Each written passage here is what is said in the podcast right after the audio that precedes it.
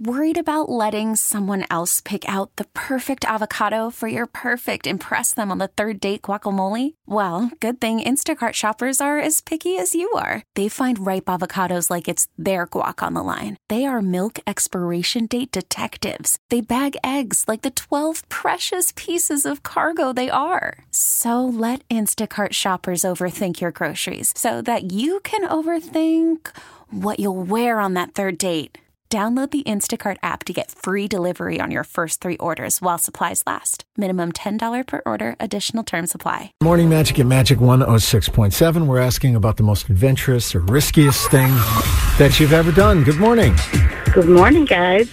So the riskiest thing I've ever done was the roller coaster on the top of the outside of the Stratosphere in Las Vegas. I'm unfamiliar with that roller coaster, but it sounds horrifying. Yeah. What? Well, it's not there anymore. Oh, they finally closed it down, did they? This was in, I think, like the early 2000s. And tell us about it. It was like on top of a building or outside. What was so scary about it? Yeah, I don't know if you ever have seen the Stratosphere, but it's a huge, it almost looks like a water tower. And at the very top of it's round like that. Yeah.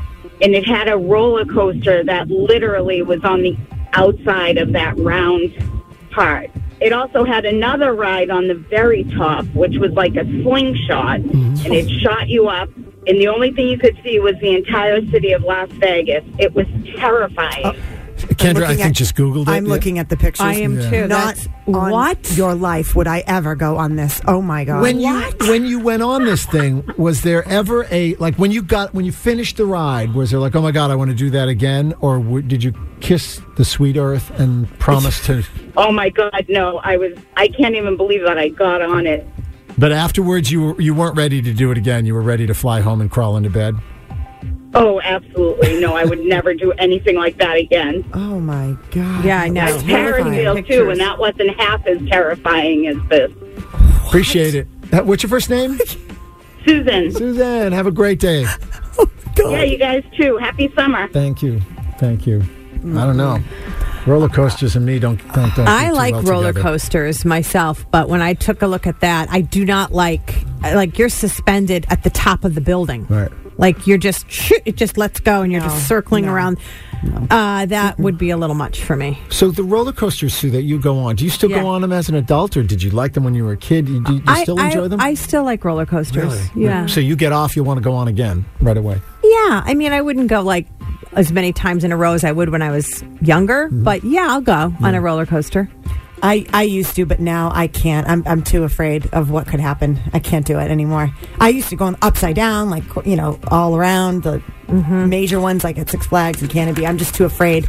I'm just too scared. I'm afraid of the Ferris wheel. And you're sitting, you're not moving, and you're just, it's the height. It's a loss of control thing for me, but I think for a lot of people it is. You put the thing down, they put that little bar down, you're in the seat, and you're kind of hoping for the best. Right. I think it's called Superman at Six Flags, and it was the highest drop I've ever, it's like a free fall almost, and boy, but it is it's thrilling, I get it. Hi, Magic. Good morning. What about you? Well, I actually just wanted to weigh in on the Vegas Stratosphere, the roller coaster. Yeah. It was really tame. Really? It was way high up, and I anticipated a great rush, but it was so slow. It just like crawled around the building. It was a sightseeing tour. Like a tram, like one of those trams. Yeah, I was disappointed. So what do you do for excitement? What do you do to scare yourself a little bit? I drive 128. That's pretty scary. That's terrifying.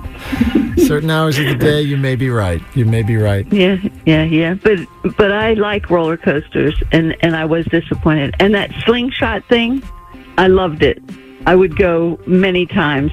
It was definitely a rush. Have you done that all your life? Have you been like a roller coaster or a ride type person? Yes, I am a crazy roller coaster person. I've slowed down a bit.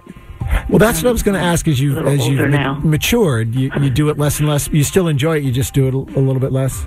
Oh, yeah. I still do it, and I love it. And my son-in-law absolutely loves having someone to go with him because my daughter wouldn't go near him. Mm-hmm. That's a great call. What's your first name?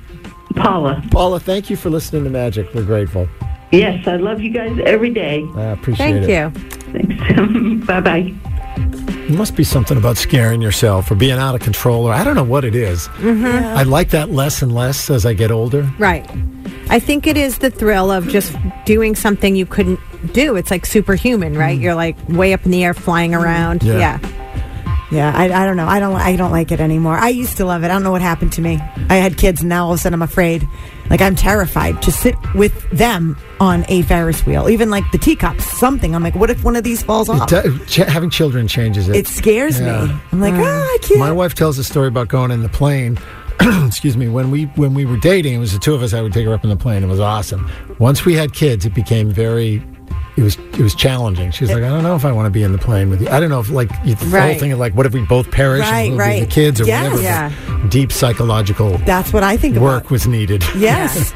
No, same. But I just, the roller coaster thing, I don't know. And the height thing, too. Well, the older you get, the more you think about your mortality. So it's just one of those things where the risks become that much more real. Right. Mm-hmm. When you're young, you're like, it'll be fine. We'll be fine. Right. Let's go. Yeah. There was this thing, I don't know, you could walk out in one of these buildings and there was a glass bottom. I don't know where it was. And you could walk out.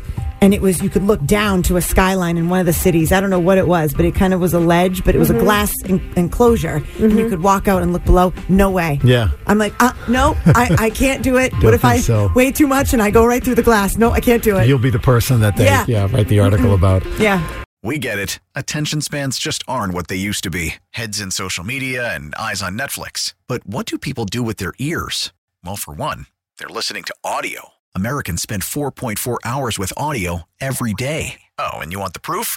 Well, you just sat through this ad that's now approaching 30 seconds. What could you say to a potential customer in 30 seconds? Let Odyssey put together a media plan tailor-made for your unique marketing needs. Advertise with Odyssey. Visit ads.odyssey.com.